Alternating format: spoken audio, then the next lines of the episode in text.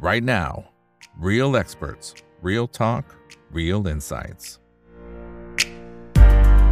สวัสดีครับ สวัสดีเพื่อนๆนักทุนทุกคนนะครับ นี่คือไรนาบายอิบันพดทุกเรื่องที่คุณต้องรู้นะครับ เมื่อกี้เกิดข้อผิดพลาด สักเล็กน้อยนะครับ ตอนนี้ก็แก้ไขแล้วนะฮะอ่าแล้วก็เดี๋ยวต้องเช็คสัญญาณหน่อยนะครับ สงสัยจะเกิดจากการควบรวมกิจการหรือเปล่าไม่มั่นใจนะครับ ช็อตเอาดื้อเลยนะนะจริงๆปกติก็ไม่ได้มีข้อผิดพลาดอะไรอยู่แล้วนะครับ แต่ก็โอเคค่ะไม่เป็นไรนะครับ ตอนนี้กลับมาได้ละนะครับ คนไหนที่เข้ามาแล้วก็ฝากกดไลค์กดแชร์ทุกช่องทางนะครับ ทั้ง Facebook YouTube Twitter Clubhouse ช่องแชทแล้วก็ทางฝั่งของ TikTok ด้วยนะครับนะแล้ววันนี้แน่นอนนะครับเราก็คุยเรื่องของ True นะครับอ่าก่อนหน้านี้ก็เป็นมีอยู่ช่วงหนึ่งก็กลายเป็น True E ใช่ไหมครับแล้วก็บวกกับทางฝั่ง d t แทแล้วก็กลับมาใช้ชื่อ True เหมือนเดิมนะครับแล้วเดี๋ยววันพรุ่งนี้ก็จะกลับมาเทรดเป็นวันแรกนะครับนะโดยใช้ชื่อ True Corporation จำกัดมหาชนนะครับ ซึ่งสำหรับวันนี้นะครับได้รับเกียรติจากพี่พิสุทธิ์ครับคุณพิสุทธิ์งามวิจิตรวงศ์ผู้อำนวยการอาวุโสฝ่ายวิเคราะห์หลักทรัพย์บริษัทหลักทรัพย์กสิกรไทยจำกัดมหาชนเข้ามาร่วมพูดคุยกันนะครับ สวัสดีครับพี่พิสุทธิ์ครับผมครับสวัสดีครับคุณอีกครับ สวัสดีครับครับเพื่อนๆครับ ครับผมอ่าโอเคเมื่อกี้เห็นพี่พิสุทธิ์นั่งยิ้มอยู่นะครับ ผมก็อ่าเอาละเอาไงเหงื่อตกละนะครับแต่สุดท้ายแก้แก้ได้แก้ได้นะครับ เรียบร้อยนะฮะโอเคนะครับ ทีนี้วันพรุ่งนี้เดี๋ยวจะกลับมานะครับสำหรับการเทรดเป็นวันแรกนะครับ หลังจากที่มีการหยุดพักไปจริงๆก่อนอันนี้แล้วก็มีการวิเคราะห์ไปรอบหนึ่งละนะครับ ก็เห็นภาพกันไปนะครับ แต่ว่าในมุมของวันพรุ่งนี้ที่จะกลับมา เอาเอาอย่างนี้ก่อนแล้วกันนะครับ การที่จะตัดสินใจนะครับว่านักลงทุนเนี่ย จะเอาหรือไม่เอาจะซัดหรือไม่ซัดกับวันพรุ่งนี้ที่ราคาเปิดมาเนี่ยนะครับ เราควรจะต้องมีหลักในการตัดสินใจอย่างไร หรือคนที่มีของเดิมอยู่แล้วเนี่ยอ่าอ่าบางส่วนติดดอยนะนะบางส่วนก็เราก็ต้องยอมรับว่ามีคนติดดอยแหละนะครับ บางส่วนก็อาจจะพอที่จะมีกำไรอยู่ ตัดสินใจยังไงว่าเอาหรือไม่เอาต่อนะฮะหรือบายบายก่อน อืม หลักคิดก่อนก็ได้ครับอืมอันนี้น่าสนใจเนอะนะครับก็ผมก็เคยนั่งคิดเหมือนกันนะ มันก็มีอ่าลูกค้าทั้งที่แบบ ยังขาดทุนอยู่ แล้วก็กำไรนะครับ แล้วก็มีคนยังไม่มีนะครับหรือเคยมีแล้วขายไปแล้วนะครับ มันมีหลายหลายแบบมากเลยนะครับผมพูดแบบนี้แล้วกัน ถ้าคุณเคยมีแล้วยังขาดทุนอยู่นะครับผมว่านี่คือโอกาสที่ดีนะครับ ที่จะได้มีกำไรนะครับ จากหุ้นตัวนี้นะครับเหตุผลตรงนี้ก่อน ถ้าก่อนมันควบรวมเนี่ย โอกาสที่คุณจะได้ราคาหุ้นของทั้ง d t แทแล้วก็ True เนี่ย จะกลับไป ก่อนหน้านั้นเนี่ยทรูเคยอยู่เก้าบาทสิบาทนะ d t แทเคยอยู่เกือบร้อยเนี่ยโอกาสที่จะกลับไปเนี่ยแทบจะไม่มีเลยอ่านะครับ ยากมากนะครับแต่พอรวมกันแล้วเนี่ย มีโอกาสนะครับขอขีดเส้นใต้นะครับว่ามีโอกาส แต่ว่าคนที่ติดหุ้นนะครับคุณก็เอ่อดูจังหวะดีๆนะครับเอ่อติดตามข่าวนิดนึงนะครับ แล้วก็เอ่อ แล้วก็อาศัยโชคชะตาแล้วเข้ามาเกี่ยวข้องนะครับอ่านั่นคือคนที่มีแล้วแล้วก็ขาดทุนอยู่ ผมเชื่อว่ามีคนส่วนใหญ่ส่วนหนึ่งแล้วกันที่มีและกำไรอืมโดยเฉพาะยิ่งคนที่เพิ่งเข้ามาเล่นในช่วงปีกว่าๆที่ผ่านมาเนี่ย คนส่วนใหญ่จะกำไร เพราะราคาปิดมันถือเป็นอ่าเป็นราคาปิดที่ค่อนข้างหายนะใช่ไหมครับเอ่อก็อันนี้ผมมองว่าเอ่อแล้วแล้วก็ไม่ขายตอนที่ก่อนที่จะหยุดเทรด นะครับผมว่าก็ก็ในเมื่อเราเชื่อมั่นเรื่องของการควบรวมนะครับ เราก็รอถือรอนะครับ เพื่อจะดูว่าตัวเลขที่จะได้มานะครับ แล้วก็ความมั่นใจของผู้บริหารเนี่ยมันจะเป็นยังไงผมว่าในในเมื่อเราไม่ไม่ขายไปก่อนที่เขาจะจะจะหยุดเทรดเนี่ยมันทำอะไรไม่ได้มันต้องถือลุ้นต่อเพราะเรามีความเชื่อมั่นแบบนั้นนะครับ ส่วนคนที่ยังไม่มีนะครับ ผมมองแบบนี้ ถ้าพรุ่งนี้เกิดหุ้นเปิดโดด นะครับเอ่อผมว่าอย่าอย่าไปตาม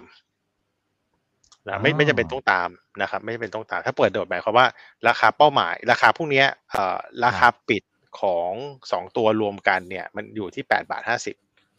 อืมแปดจุดห้าหนึ่งนะครับ ราคาเป้าหมายของกสิกรเนี่ยอยู่สิบจุดสามสองถ้ามันครับวิ่งทะลุสิบจุดสามสองเนี่ย ขึ้นไปสิบเอ็ดบาทสิบสองบาท ท่านะท่าตัวใหญ่ ๆ นะครับ อย่าไปตามนะครับ ถ้าคนไม่มี นะครับอ่าแต่ถ้ามันลงนะครับเพราะมันออกได้ทั้งสองหน้าเนอะคนที่ซื้อมาก่อนหน้านั้น แล้วกำไรอาจจะเทค profit ไปบางส่วนนะครับ แล้วหุ้นมันลงเนี่ย ผมว่าเป็นจังหวะในการซื้ออ่านะครับ ก็ก็คำตอบคำตอบก็คือแบบนี้ ก็คือหนึ่งถ้าคุณอ่าติดดอยนะครับ คุณก็ต้องลุ้นไปกับมันลุ้นกับเขานะครับ หรือถ้าคุณไม่ไม่ไม่ขายก่อนที่เขาจะหยุดเทรดถ้าคุณเชื่อมั่น ในมูลค่าเพิ่มในตัวธุรกิจหลังจากการควบรวมนั้นคุณต้องไปต่อเขาให้สุด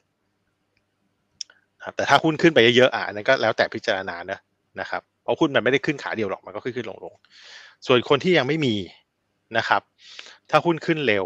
ขึ้นแรงนะผมว่าไม่ตามนะครับรอซื้อล่างดีกว่านะครับแต่ถ้าหุ้นทางตรงข้ามหุ้นลงนะครับ เพราะมีคนขายก่อนเนี่ย ผมว่าน่าน่าซื้อนะครับอะตอบแบบนี้ครับ อ่าครับครับโอเคนะครับ แต่ทีนี้การที่มันจะมีการเปิดโดดเนี่ยซึ่งซึ่งหลาย ๆ ฝ่ายตอนนี้เท่าที่ผมสำรวจดูด้วยนะครับ หลายคนก็วิเคราะห์ไปในเชิงที่มีโอกาสที่จะเปิดในเชิงของบวกนะ แต่ว่าโอเค เราก็ไม่รู้หรอก Mr. Market จะเป็นยังไงนะครับ แต่ว่าในเชิงของ narrative ที่มันจะเปลี่ยนแปลงไป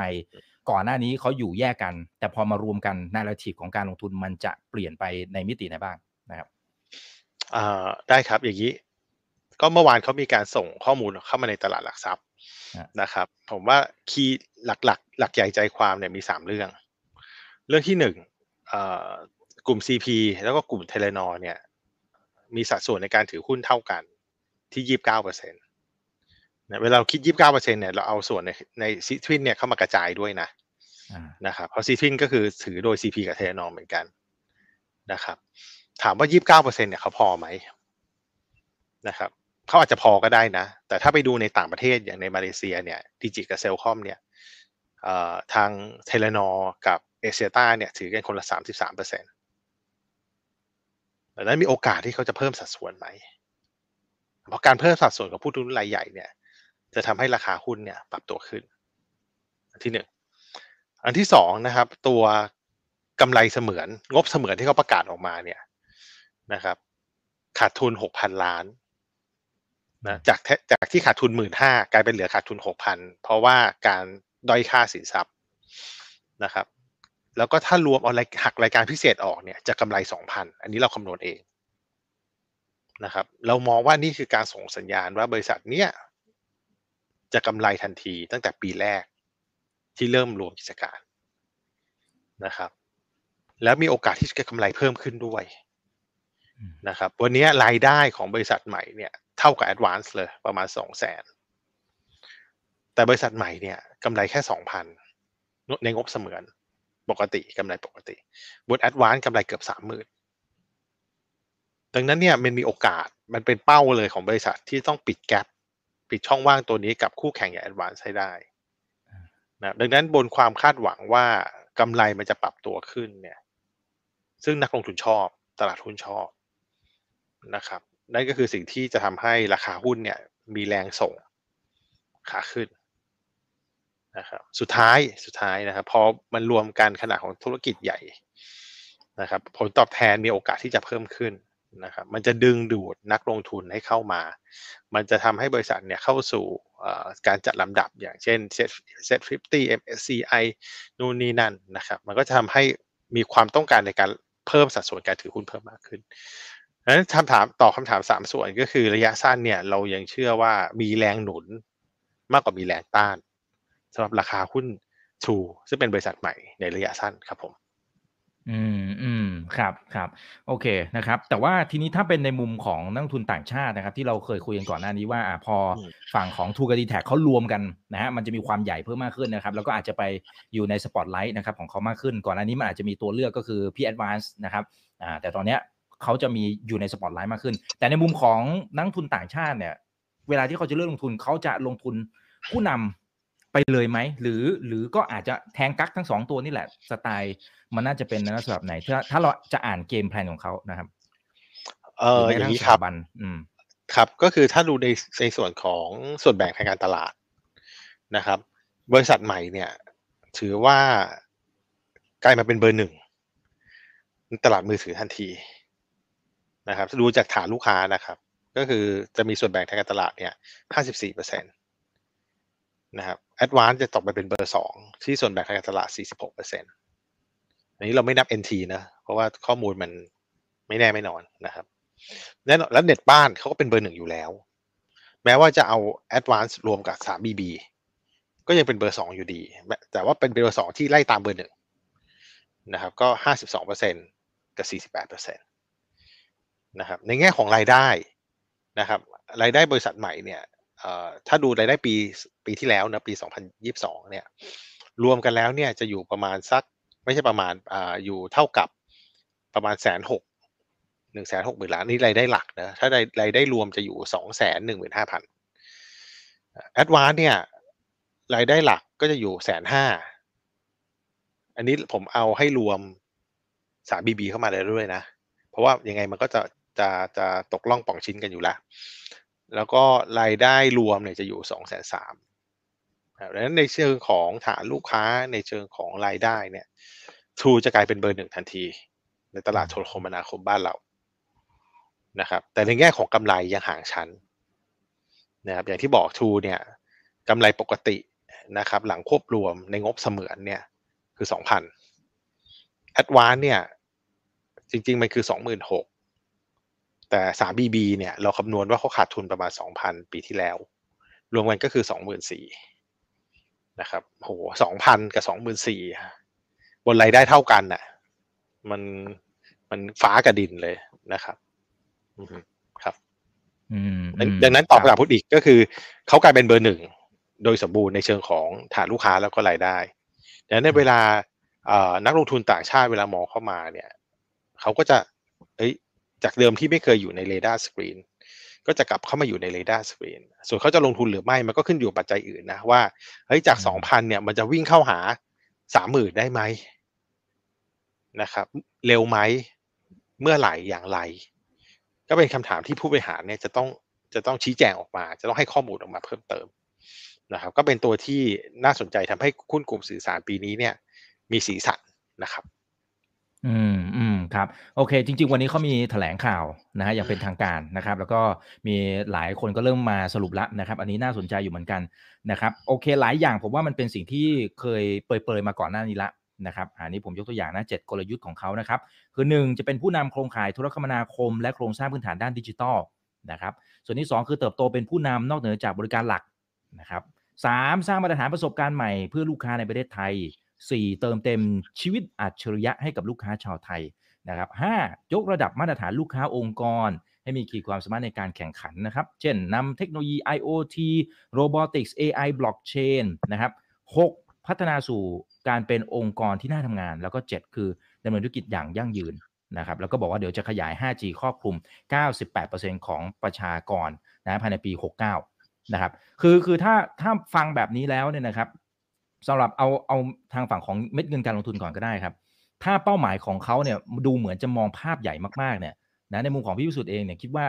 การที่ก่อนหน้านี้เราจะมองว่าเออเขามาควบรวมกันเนี่ยเขาน่าจะมีซีเนจีในมุมหนึ่งก็คือลดต้นทุน แต่ตรงเนี้ยเท่าที่ฟังดูตัวยุทธศาสตร์ของเขาเนี่ยโอ้โหมันก็น่าจะลงทุนอีกประมาณหนึ่งเลยหรือเปล่าเขาอาจจะไม่ได้บอกเป็นตัวเลขเป๊ะๆแต่ว่าเท่าที่ฟังดูเนี่ยอย่างนี้พี่วิสุทธ์คิดว่ามันจะเป็นยังไงฮะมันมันจะเป็นตุ้มเดียว หรือมันจะค่อย ๆมา หรือ หรือมันจะภาพคล้ายๆ ฝั่งทรูก่อนหน้านี้ไหมที่ลงทุนแบบ convergence ลงทุนไปแล้วก็บางส่วนอาจจะยอมขาดทุนเพื่อกินระยะยาวมันมันจะเป็นเกมแบบไหนฮะเอ่อครับก็เอ่อเราเราก็เป็น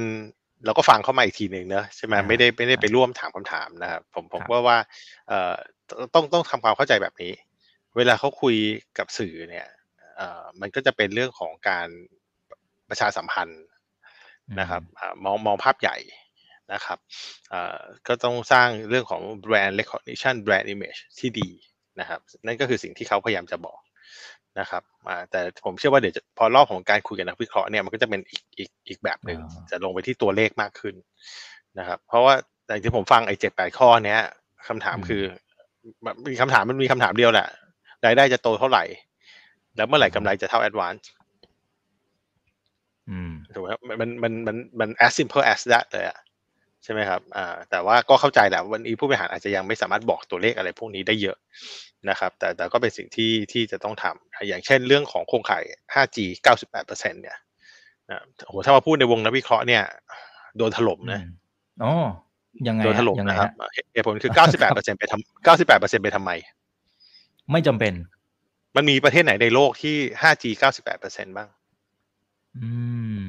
วันเนี้ยคนใช้เครื่อง 5G เนี่ยมีแค่15%อ่า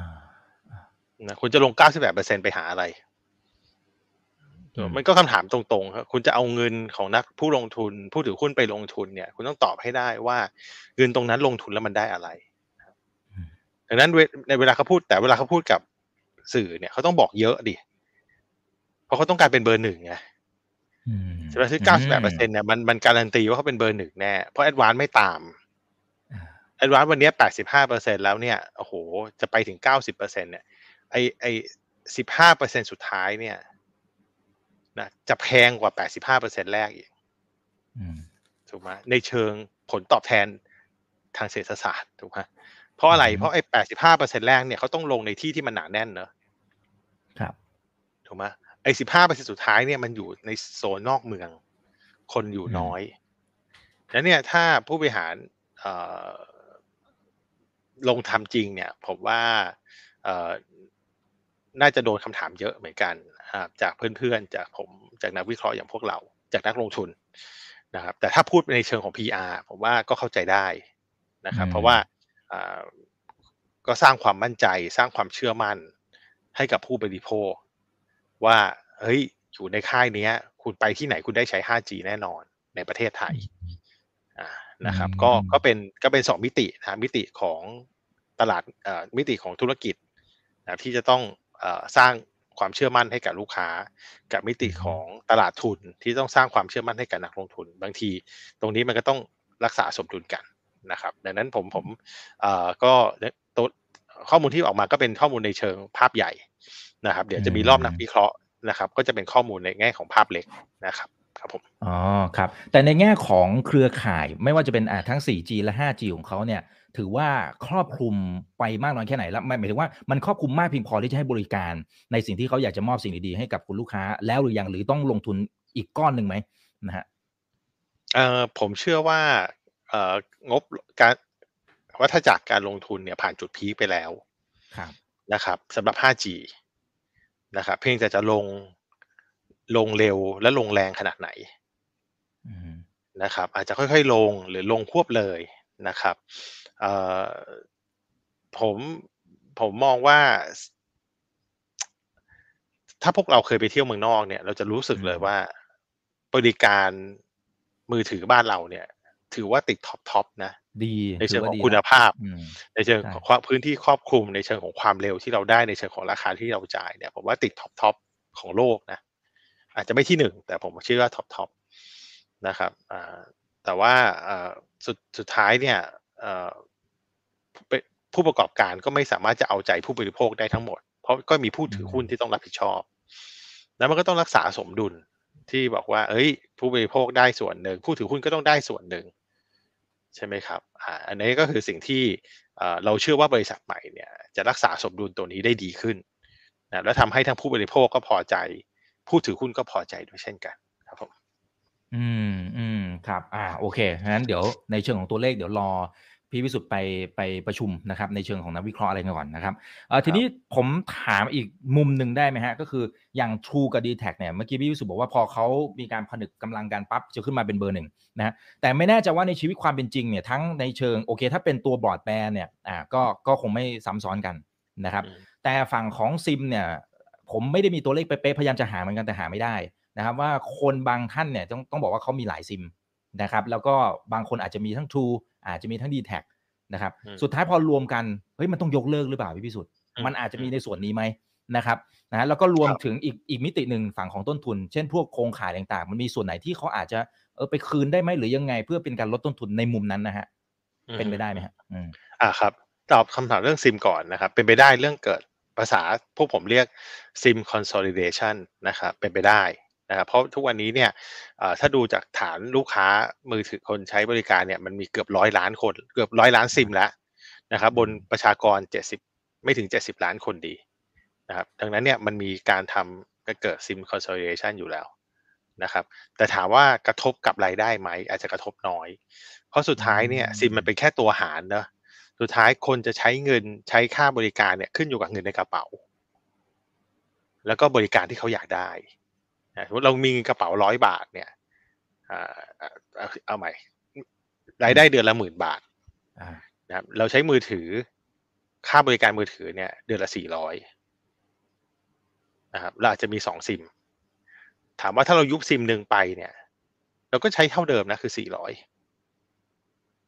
นะเพียงแต่ว่าเอ่อถ้าเราใช้ซิมหนึ่งเป็น d t แทซิมหนึ่งเป็น True นะครับ เราอาจจะ มีการปรับเปลี่ยนโปรโมชั่นตามแพ็กเกจที่เขาจะให้มานะครับ สุดท้ายมันอยู่ที่ wallet shares นะครับ คือหรือส่วนแบ่งในกระเป๋าเงินของของแบบของประชาชนนะครับอ่าดังนั้นภาพนี้ไม่กระทบ หรือกระทบไม่เยอะนะครับ ภาพของโครงข่ายนะครับ มันก็เป็นส่วนหนึ่งของการเป็นส่วนหนึ่งของต้นทุนหลักนะของการประกอบธุรกิจอ่ามือถือนะครับ แน่นอนมันมีเสาที่ทับซ้อนกันนะเพราะเมื่อก่อนพอมันแยกกันทำเนี่ยหนึ่งผู้ประกอบการก็มีเสาหนึ่งต้นในหนึ่งที่ นั่นคือเหตุผลว่าทำไมรายใหญ่ถึงได้เปรียบ เพราะต้นทุนในการวางเสามันเท่ากัน แต่รายใหญ่มีรายได้เยอะกว่ารายกลางรายเล็กกำไรมันก็เลยเยอะ รายเล็กก็ต้องลงเสาให้เท่ากับรายใหญ่ ไม่งั้นลูกค้าก็ไม่มานะกำไรมันก็เลยน้อยนะแต่พอเขาเกิดการรวมธุรกิจกันไอ้เสาที่เคยมี ซ้ำซับซ้อนกัน มันก็จะมีการจัดระเบียบ ปรับให้มันลดลงนะครับ ขณะที่ฐานลูกค้าเพิ่มมากขึ้นฐานรายได้เพิ่มมากขึ้นจำนวนเสากลับลดลงนะครับกำไรมันก็จะวิ่งเข้าหารายใหญ่อืมนะหลักการมันก็ง่าย ๆ แบบนี้ครับผม อ่าครับอ่าเพียงแต่เท่าไหร่อะไรยังไง อันนี้เดี๋ยวก็ต้องรอนะฮะเพราะเรายังไม่ใช่ครับมีอันนี้เป็นในเชิงของหลักการนะครับ คุณบิตครับตี้บอก right now ทันทีที่มีเรื่องนักทุนต้องรู้นะครับ ก็มาที่ช่องคุณอีกโอ้ขอบคุณมากคุณบิตตี้นะครับนี่รู้สโลแกนด้วยนะครับอ่าขอบคุณนะครับ เดี๋ยวขอดูหน่อยนะฮะอ่ามีราคาปิดของ True เท่ากับหุ้นใหม่โอเคนะครับอ่าเหมือนหุ้น IPO เข้าใหม่เลยไหมอารมณ์นั้นไหมหาคุณปอนบอกมันจะอารมณ์ประมาณนั้นเลยหรือเปล่านะมันจะสู้ซ่าฟู่ฟ้า เฟี้ยวอะไรอย่างงี้ไหมฮะ จะรู้สึกอย่างนั้นไหมเราเราก็อยากให้เป็นแบบนั้นนะครับ เพราะว่าอ่าราคาเป้าหมายของกสิกรไทยเราเนี่ยก็อยู่ที่ 10.32 บาทต่อหุ้นอืนะมอันนี้เอ่ออยู่บนพื้นฐานว่ามูลค่าเพิ่มจากการควบรวมเนี่ยประมาณแสนล้าน ถึงปีละหมื่นล้านอ่าหรือถ้าเป็น US ดอลลาร์คือประมาณ 3,000 ล้านเหรียญนะครับ แต่ถ้าผู้บริหารเกิดบอกตัวเลขที่มันเยอะกว่าที่เราทำเนี่ย มันก็มีโอกาสที่ราคาหุ้นจะวิ่งขึ้นต่อ ราคาเป้าหมายหรือมูลค่ายุติธรรมของเราจะวิ่งขึ้นต่อ นะถ้าแต่ถามว่าเปิดมาจะเฟี้ยวฟ้าวไหมโดยธรรมชาติส่วนใหญ่เนอะอย่างที่ผมบอกเอ่อผู้ถือหุ้นใหญ่ถือกันคนละยี่สิบเก้าเปอร์เซ็นพอไหมอืมอืมถ้าไม่พอจะซื้อเพิ่มไหมอ่าซื้อเพิ่มมันก็เป็นแรงผลักดันนะนะครับนักลงทุนนะครับที่ถือข้ามมาเนี่ย พอเห็นตัวเลขว่าเฮ้ยมันขาดทุนหกจากหมื่นห้ากลายเป็นหกพันขาดทุนปกติกำไรจริง ๆ มันกำไรสองพันเนี่ย ก็มีกำลังใจในการถือต่อใช่ไหม เฮ้ยบริษัทนี้มันดูมีความหวังอืมอ่ามันน่าจะกำไรเพิ่มมากขึ้นนะใช่ไหมครับมันก็จะคนขายมันก็จะน้อยกว่าคนซื้อใช่ไหมครับสุดท้ายอืมถ้าขนาดธุรกิจมันใหญ่นะครับเอ่อสภาพคล่องมันดีนะครับมันก็มีโอกาสเข้าพวกอินเด็กซ์ต่างๆ อย่าง MSCI อะไรต่างๆ มันก็จะเพิ่มเอ่อการปรับพอร์ต การปรับสัดส่วนของการถือหุ้นให้เพิ่มมากขึ้นอะพวกนี้ก็เป็นปัจจัยระยะสั้นนะครับ ที่จะทำให้ราคาหุ้นเนี่ยมีโอกาสขึ้นมากกว่าโอกาสลง นะครับส่วนจะขึ้นมากขึ้นน้อยเนี่ย ผมว่ามันก็ขึ้นอยู่กับเอ่อสภาพตลาดส่วนหนึ่งขึ้นอยู่กับจินตนาการของนักวิเคราะห์อย่างพวกผม แล้วก็เอ่อตัวนักลงทุนนะว่าจะเชื่อมั่นในบริษัทนี้มากน้อยขนาดไหนนะครับแน่นอนผู้บริหารวันเนี้ยอ่าใส่ข้อมูลใส่ตัวเลขเอ้ยไม่ใส่ข้อมูลใส่เรื่องราว vision ร้อยเรื่องราวมาให้ดูแล้วนะครับ เดี๋ยวก็ต้องมี partส่วนของที่เป็น ตัวเลขที่มันจะต้องสอดคล้องกับเรื่องราวที่เขาให้มานะครับแล้วถ้าตัวเลขมันออกมาน่าสนใจน่าตื่นเต้น กว่าที่พวกผมคาดหวังไว้นะครับมันก็เป็นแรงที่ทำให้คุณราคาหุ้นวิ่งขึ้นต่อนะครับ ครับ อ่า เข้าใจนะครับ ทีนี้อีกอีกหนึ่งประเด็นที่ก่อนหน้านี้มีการเปรยๆเหมือนกันนะครับ ก็คือตัวเอ่อ venture capital นะฮะว่าจะมีการตั้งกองทุนวันนี้พูดชัดเจนนะครับว่าจะมีมูลค่า 200 ล้านเหรียญนะครับอืมก็คิดเป็นเงินบาท ถ้าตอนที่คูณเข้าไปประมาณ 7,000 กว่าล้านนะครับ ก็จะเอาตรงเนี้ยมาจัดตั้งเป็นศูนย์นวัตกรรมผลักดันสตาร์ทอัพไทยนะฮะ ก็ร่วมมือเทเลนอ CP นะครับ เครือข่ายต่างๆ นะครับเออเราเห็นสตาร์ทอัพหลาย ๆ ตัวหลาย ๆ บริษัทเนี่ยจริงๆโอ้โหช่วงแรก ขาดทุนเละเทะนะนะครับอืมกว่าจะคืนทุนบางตัวบางตัวอาจจะไม่คืนซะด้วยซ้ำนะครับ ไอ้ตรงเนี้ยมันจะเกิดภาพซ้ำรอยและสุดท้ายมันอาจจะมาฉุดกลางทางหรือเปล่า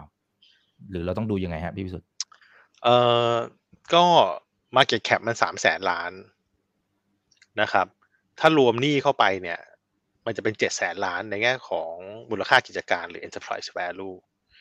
นะครับถ้าลงทุนสักเจ็ดพันมันก็หนึ่งเปอร์เซ็นของเจ็ดแสนอ่ามันก็ไม่ได้เยอะอะสมมติเราตีว่าทั้งเจ็ดพันเนี่ยหายสุเหลือศูนย์เลยเนี่ยเอ่อหุ้นมันก็มีสามหมื่นกว่าละสามหมื่นกว่าล้านหุ้นนะนะผลกระทบมันก็ไม่ได้เยอะนะครับ อันนี้ก็เป็นอีกหนึ่งอันที่เขามองว่าเป็นเรื่องของการคืนอ่าสู่สังคมนะสู่ประเทศ นะครับในการตั้งกองทุนเข้ามาช่วยสตาร์ทอัพในประเทศนะครับผมว่ามันก็เป็นอ่าเรื่องของการทำธุรกิจสมัยใหม่อะมันคิดแต่กำไรของกิจการไม่ได้ มันต้องอืมคิดแบบรอบด้านนะใช่ไหมสิ่งแวดล้อมสังคมนะครับอะไรต่างๆนะครับก็เป็นก็เป็น part หนึ่งแล้วกันใช้คำนี้นะครับอ่าครับอ่าเพราะฉะนั้นถ้าถ้ามองในเชิงของ downside เนี่ยของเม็ดเงินตรงเนี้ยอาจจะไม่เท่าไหร่นะครับอ่าอืมเพราะฉะนั้นก็พอสบายใจได้แต่ถ้าเขา success ขึ้นมาตรงนี้มันอาจจะช่วยหนุนนะในภาพใหญ่ๆของเขาได้อีโค y ิสเต็มของเขา นะครับอืมเอ่อทีนี้ถ้าเป็นในมุมของการแข่งขันนะการแข่งขันคือ คือทางฝั่งของผู้บริหารเคยประกาศไว้ก่อนหน้านี้ บอกว่าจะกลายเป็นอ่าผมอาจจะใช้คำผิดคือเหมือนเป็นบริษัท tech company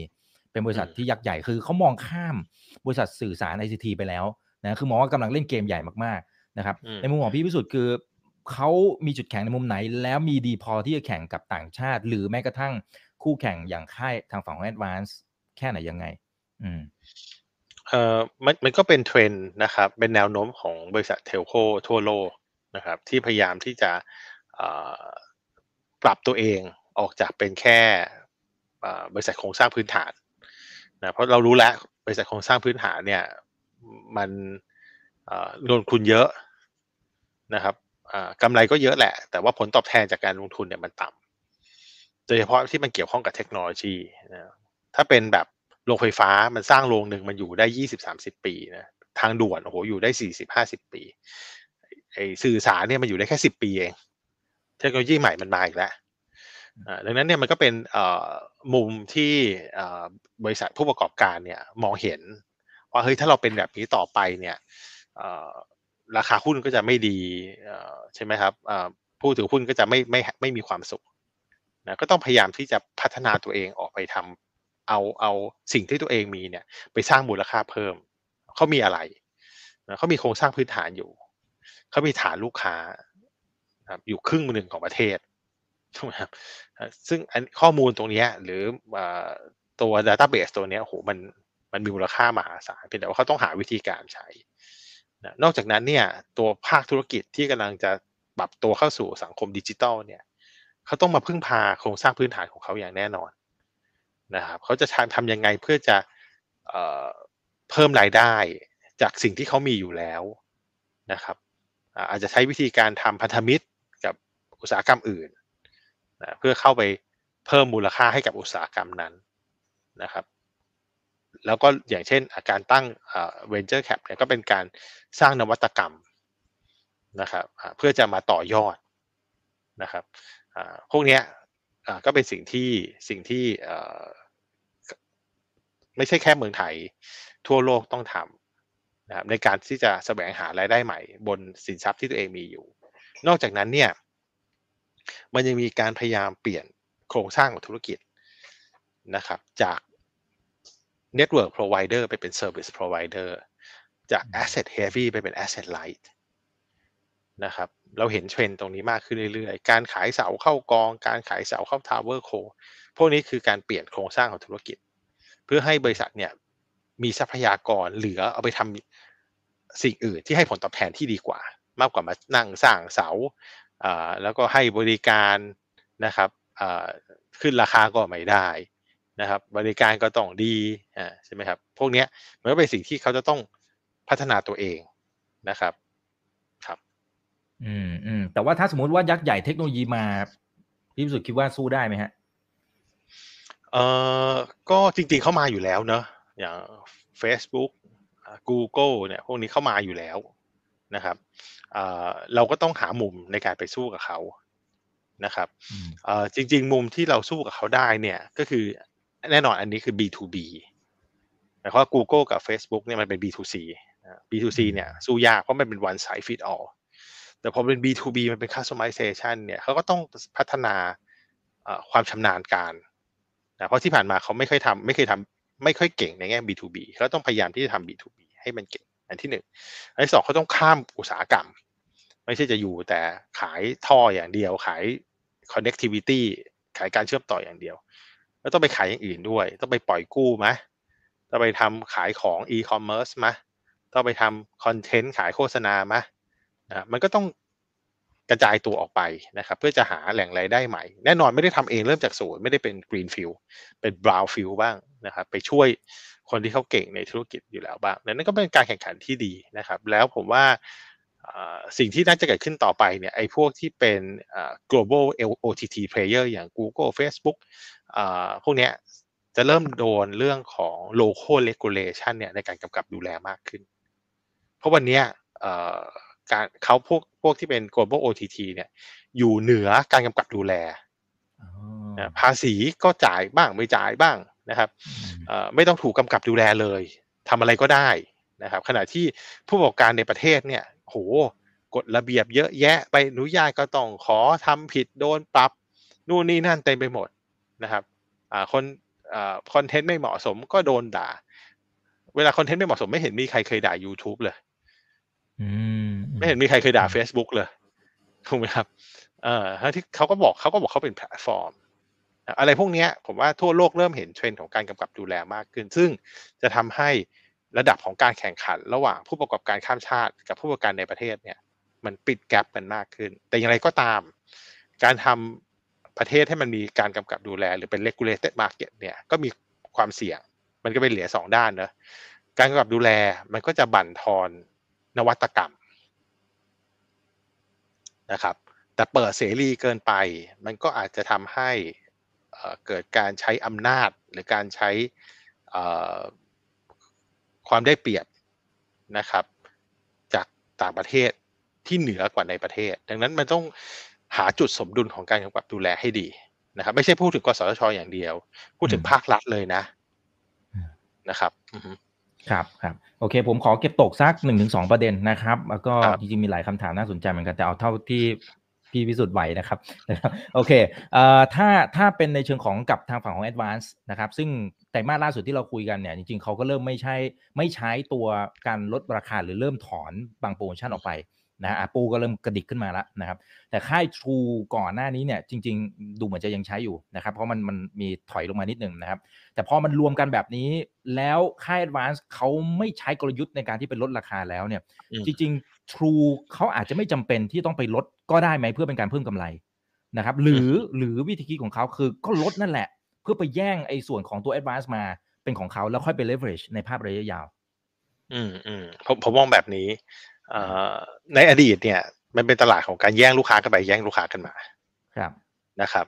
เพราะว่าทูจากเบอร์สามอยากจะเป็นเบอร์สองจากเบอร์สองอยากจะเป็นเบอร์หนึ่งนะมันก็เลยมีการมีความอยากนะครับ แต่วันนี้พอหลังควบรวมเนี่ยทูได้กลายเป็นเบอร์หนึ่งสมใจดังนั้นความอยากมันก็จะลดลง มันจะเป็นจากความอยากในการได้ลูกค้า จะเริ่มเปลี่ยนเป็นความต้องการในการรักษาลูกค้าอ๋อนะครับ อันนี้คืออันที่หนึ่ง อันที่สองอย่างที่เราเคยคุยกันไปเนี่ย Advance เนี่ย เปลี่ยนเกมจากเกมราคามาเป็นเกมคุณภาพอืมข้างหลังทำหรือเปล่าไม่รู้นะ แต่สิ่งที่เขาสื่อสารออกมาเขาบอกแบบนี้นะซึ่งก็เป็นกลยุทธ์ที่ดี เพราะว่าเขารู้ว่า True กับ d t แทเนี่ย พอรวมโครงข่ายการรวมรวมเอ่อศูนย์บริการรวมทุกอย่างเนี่ยไม่มีปัญหาอยู่แล้วเพียงจะมีปัญหามากหรือปัญหาน้อย ปัญหานานหรือปัญหาสั้น แต่มันมีแน่ๆ นะครับดังนั้นเขาถึงเอาคำว่าคุณภาพมาไงคือหมายความว่าอืมถ้าลูกค้า True d t a c นะครับ ได้รับประสบการณ์ที่ไม่ดี ก็มาหาเขาได้ Advance มาหา Advance สิอ่าคุณภาพดี นิ่งอือ่ามาตรฐานสูงนะมันก็จะเปลี่ยนเกม จากเกมราคาไปเป็นเกมคุณภาพ ถามว่า d t แทกับ True จะทำยังไง เรามองว่าในช่วงสั้นเนี่ย ถ้าการรวมโครงข่ายการรวมบริการเนี่ย มันมีปัญหาที่ ในเชิงเทคนิคไม่สามารถจะป้องกันได้ หรือว่าไม่สามารถจะแก้ไขได้เนี่ยเขาจะเป็นต้องเข้าสู่เกมราคาอีกรอบหนึ่งอืมถูกไหมก็เหมือนเราเป็นผู้ใช้บริการทีแท็กกับทูหรือทูนะครับ เราจ่ายเงินทุกเดือนเดือนละสามเก้าเก้าสี่เก้าเก้าแล้วอยู่ดีเน็ตล่มไปสองวันถูกไหมเราก็คงงงว่าเอ้ยแล้วเราจ่ายอะไรอยู่เนี่ยอืมดังนั้นสิ่งที่อ่า บริษัทควบรวมใหม่ก็ต้องที่ต้องทำก็คือ ก็ต้องชดเชยใช่ไหมก็ต้องทำให้ผู้บริโภคเนี่ยเอ่อสงบสติลงนะครับได้ในสิ่งที่เขาอยากได้ยอมเสียอะไรนิดหน่อยนะครับแถมนู่นแถมนี่ให้นะครับ อะไรอย่างเงี้ยนะครับ ดังนั้นเนี่ยเราเชื่อว่าการแข่งขันทางด้านราคาในระยะสั้นเนี่ยเป็นสิ่งที่หลีกเลี่ยงได้ยากนะครับเน้นนะครับ ระยะสั้นนะครับ จนกว่าการควบรวมโครงข่ายเนี่ย จะผ่านจุดสำคัญ ก็คือจุดที่อยู่ในเมืองใหญ่ ๆ ที่คนใช้งานเยอะๆนะครับอ่าพวกเนี้ยผมว่าน่าจะประมาณสักสามถึงสี่ไตรมาสเนี่ย น่าจะจบอืมแล้วที่เหลือค่อยไปทำนอบนอกนะครับดังนั้นพออืมการการเปลี่ยนผ่านตรงนี้จบเนี่ย สิ่งที่เกิดขึ้นก็คือ การแข่งขันจะเปลี่ยนรูปไปทันที นะครับหรือถ้ามองอีกมุมหนึ่งก็คือช่วงแรกเป็นช่วงประลองกำลัง ระหว่างแชมป์เก่า กับผู้ท้าชิงนะแล้วประลองกำลังกันนะจนรู้กำลังกันแล้ว รู้ว่าโหถ้าต่อยกันต่อไปเนี่ย เจ็บทั้โดงนคู่ทั้งคู่อืมใช่ครับ อ่าหยุดต่อยดีกว่า แบ่งเขตหาอ่าบริเวณในการอยู่ที่อยู่อยู่ แล้วก็ทำมาหากินนะผมว่านั่นคือ สิ่งที่น่าจะเกิดขึ้นในระยะกลางถึงระยะยาวนะถามว่าถ้าเป็นแบบนั้นแล้วผู้บริโภคจะได้ผลกระทบยังไงนะครับอืมถ้าไม่มีองค์กรกำกับดูแล ผู้บริโภคเรียบร้อยอืมนะจ่ายแพงขึ้นแน่นอนนะครับ แต่พอเรามีองค์กรกำกับดูแลนะครับเรามีกฎเกณฑ์ที่ทั้งสองบริษัทจะต้องทำเป็นปฏิบัติตามนะผมไม่ค่อยกังวลเท่าไหร่นะว่าเราจะต้องจ่ายแพงขึ้น แต่เราอาจจะจ่ายไม่ถูกลง เยอะและเร็วอย่างที่เคยเป็นนะครับ ประมาณนั้นครับ อืมอืมครับ อ่า โอเค ผมขออีกสักหนึ่งคำถามนะครับ แล้วก็ขอจากคุณผู้ชมหนึ่งคำถามแล้วกันนะครับ จริงๆ หลายคำถามน่าสนใจนะสิ่งที่จะต้องอาจจะอาจจะแล้วกัน อาจจะกลายเป็นจุดตายของนิวโคของบริษัทใหม่นะครับอืมกับแม้กระทั่งแชมป์เก่าเดิมเนี่ย มันคือเรื่องอะไรฮะ ที่นักลงทุนต้องระวังเพราะเราคุยมันจะมีแต่เรื่องดีๆทั้งนั้นเลยนะฮะอืมเอ่อ จุดตายของบริษัทเก่าเนี่ยแน่นอนการควบรวมกิจการเนี่ย มันมีความท้าทายเนอะนะมันคือมันเหมือนคนแต่งงานกันอะนะมันมาจากพื้นเพคนละพื้นเพ ครอบครัวคนละแบบนะครับในกรณีเดียวกันนะครับเอ่อ CP กับเทเลนอร์นะ CP ก็เป็นเอเชียนะเทเลนอร์ก็เป็นยุโรปเขามีความคิดมีความเชื่อ มีมาตรฐานที่ไม่ได้เหมือนกันร้อยเปอร์เซ็นต์อืมนะแล้วมาถือหุ้นเท่ากัน นะครับนั่นคือความท้าทายในการที่จะรวมวัฒนธรรมองค์กรนะครับ รวมเอ่อเพื่อจะเค้นศักยภาพของตัวบริษัทนะครับนั่นคือความท้าทายหลักเลยในในมุมมองของผมนะนะครับอ่าว่าว่าเออมันจะเกิดอะไรขึ้น มันมันจะประสบความสำเร็จหรือไม่นะครับ เวลาพูดว่าจะทำได้อย่างนู้นอย่างเงี้ยมันพูดง่าย ตอนปฏิบัติเนี่ยยากอันที่หนึ่งอันที่สองก็คือเอ่อ ความเสี่ยงของอุตสาหกรรมนี้คืออะไร แน่นอนความเสี่ยงของอุตสาหกรรมนี้คือเรื่องของกฎระเบียบเป็นหลักเลยนะผมไม่คิดว่าเรื่องของออความต้องการใช้งานมันจะเปลี่ยนไปนะคือเราจะเลิกใช้มือถือแล้วจะให้มือถือลดลงผมคิดว่ายากมีจะใช้เพิ่มขึ้นนะครับ แต่เรื่องของกฎระเบียบบางทีมันมาพร้อมกับการเมืองที่มันเปลี่ยนแปลงไป นะครับเราผมไม่ลงรายละเอียดเยอะนะนะครับ แต่ก็เข้าใจดูแล้วกันว่าแต่ละพรรคการเมืองก็มีแนวนโยบายเกี่ยวกับเรื่องของทุนใหญ่ที่แตกต่างกันนะครับ ความเสี่ยงที่มันจะเกิดขึ้นที่เราเคยเห็นแล้วในต่างประเทศ อย่างเช่นในฟิลิปปินส์ในฟิลิปปินส์ก็เคยมีการควบรวมกิจการแบบนี้แหละ เบอร์หนึ่งไปซื้อเบอร์สามแล้วกลายเป็นตลาดสองรายอ่ารัฐบาลเดิมก็ดีๆอยู่พอรัฐบาลใหม่มาปุ๊บตั้งธงว่าจะต้องเอาอะไรผู้เล่นรายที่สามเข้าตลาด นะครับ ก็มีการเปิดให้ระดมให้คนผู้ที่สนใจเป็น global player เนี่ยเข้ามาร่วมกับกลุ่มทุนในประเทศนะครับ อันนี้ก็อาจจะเป็นปัจจัยเสี่ยงปัจจัยหนึ่งก็ได้ว่าพอรวมรวมตลาดกันแล้วเหลือสองลายเนี่ยรัฐบาลใหม่มาบอกว่าไม่ไม่เอาอยากจะมีสามลายนะครับเปิดเปิดให้โอกาสให้ลายใหม่เข้ามาโดยที่ให้เงื่อนไขที่เอื้อประโยชน์กับลายใหม่ซึ่งเป็นลายเล็กกว่าลายเก่า อันนั้นคือความเสี่ยงนะแต่ถามว่าผมให้น้ำหนักความเสี่ยงตรงนั้นเยอะไหมคำตอบคือผมว่าไม่เยอะ น้อยเลยล่ะ น้อยถึงน้อยมากๆนะครับ ถ้าเป็นเอ่อตลาดบ้านเรานะครับ อืมอืมครับ อ่า โอเคนะครับ ขอสุดท้ายสั้นๆ แล้วกันนะครับ คุณนัตยาบอก DIF ครับ อันเนี้ยถูกถามทุกรอบนะฮะเอ่อก็ DF ก็คู่กับ Jazz If เนอะครับ นะครับเพราะว่า DF ก็เป็นฝั่งของ True Jazz เป็นฝั่งของ Advance นะครับที่กำลังจะซื้อนะครับยังยังไม่ยังไม่เรียบร้อยนะครับ รอกสทชอยู่ แต่คิดว่าน่าจะซื้อแน่นะครับในแง่ของ DAF เนี่ยผมมองว่าต้องมองแบบนี้ไอ้บริษัทใหม่ที่รวมกันเนี่ย แม้ว่ามันจะแข็งแรงขึ้น แต่อัตราส่วนหนี้สินต่อทุนเนี่ย มันยังสูงอยู่นะครับ4.5 เท่านะครับแอดวานเนี่ยหนี้สินต่อทุนอยู่ 1.3 เท่า นะครับ เรามองว่าระดับหนี้สินต่อทุนที่ยั่งยืนเนี่ย คือไม่เกิน3เท่าอืมดังนั้นเนี่ย บริษัทใหม่เนี่ยจะต้องปรับโครงสร้างนะครับ แน่นอนการลดเอ่อรายจ่าย การลดงบจ่ายลงทุน คือการเพิ่มกระแสเงินสด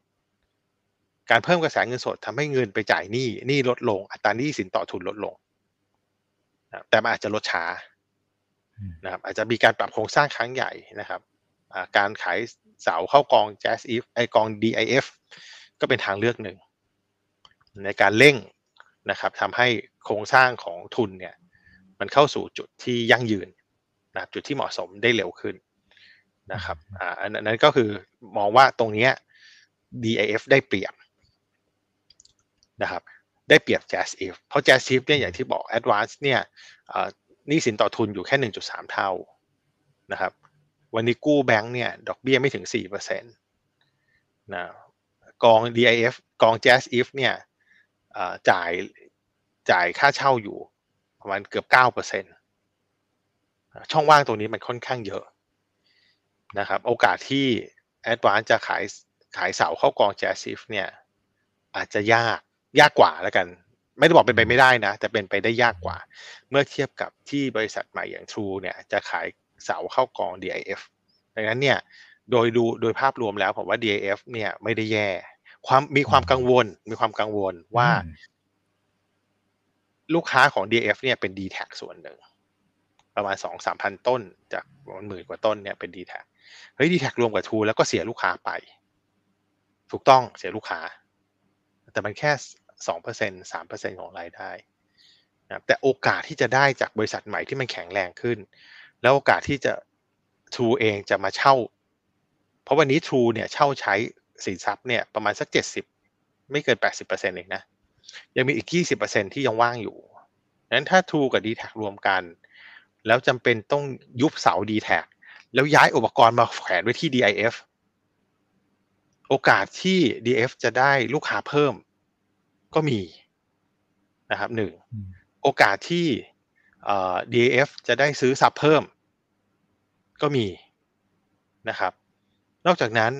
สุดท้ายนะครับเอ่อบริษัทใหม่อย่าง True เนี่ยไอตัวเครดิตเรตติ้งการจัดลำดับความน่าเชื่อถือเนี่ยมันดีขึ้น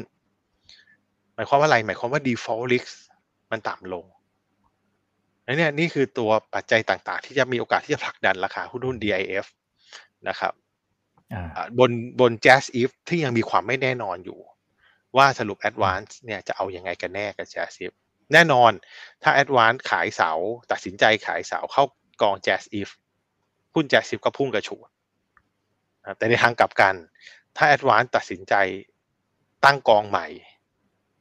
นะครับโอกาสที่หุ้น Jazz If จะลง ก็มีมากเหมือนกันนะครับดังนั้นเรายังแนะนำให้เปลี่ยนตัวเล่นครับผมว่า Jazz If เนี่ยไม่เหมาะกับนักลงทุนที่ชอบเงินปันผลที่ชอบความแน่นอนที่ชอบความมั่นคงนะครับก็คือมันเป็นเหมือนทางสองแพร่งได้ก็ได้เยอะไปเลย เสียก็เสียเยอะไปเลย เหมาะกับนักลงทุนประเภทอื่น ไม่ใช่นักลงทุนที่ประเภทที่ชอบเงินปันผล เยอะๆนิ่งๆมั่นคงโอ้โหผมว่าถือ Jazz If เนี่ยลุ้นอะลุ้นเหนื่อยอะครับ ไปถือดิฟดีกว่าโอเคสบายใจครับผม ครับอ่าเอาละครับ ก็ขอบคุณพี่วิสุทธ์นะครับ ตอนนี้ยังอยู่กัน 1,200 ท่านนะครับ ก็ขอบคุณทุกท่านที่ยังอยู่กับเราในค่ำคืนนี้ด้วยนะครับอ่าเห็นพี่วิสุทธ์เริ่มนะตอนจริง ๆ เครื่องติดละในช่วงแรกอาจจะดูเหนื่อยนิดนึงนะครับ แต่ว่าโอเคแล้วนะครับ หลายท่านก็บอกว่าอ่าเนี่ยอ่าขอบคุณคุณพิสุทธิ์ที่มารายการคุณอีกนะ คุณอ้อนะครับ แล้วก็คุณจิระบอกว่าโอ้คุณอีกทำกันบ้านดี ขอบคุณมากนะครับ ขอบคุณทุกท่านที่ติดตามชมด้วยนะครับ ส่วนครั้งหน้าเป็นเรื่องไหนเดี๋ยวรอติดตามนะครับ เดี๋ยวถ้ามีความคืบหน้ายังไงก็ต้องเรียนเชิญพี่วิสุทธิ์เข้ามาวิเคราะห์กันแบบมันๆแบบนี้นะครับ วันนี้ขอบพระคุณมากครับผมได้ครับ ขอบคุณครับ สวัสดีครับทุกท่านคครัรับบนี่คือไรนาบายอีกบนพจน์ทุกเรื่องที่นักทุนต้องรู้ครับ วันนี้สวัสดีครับ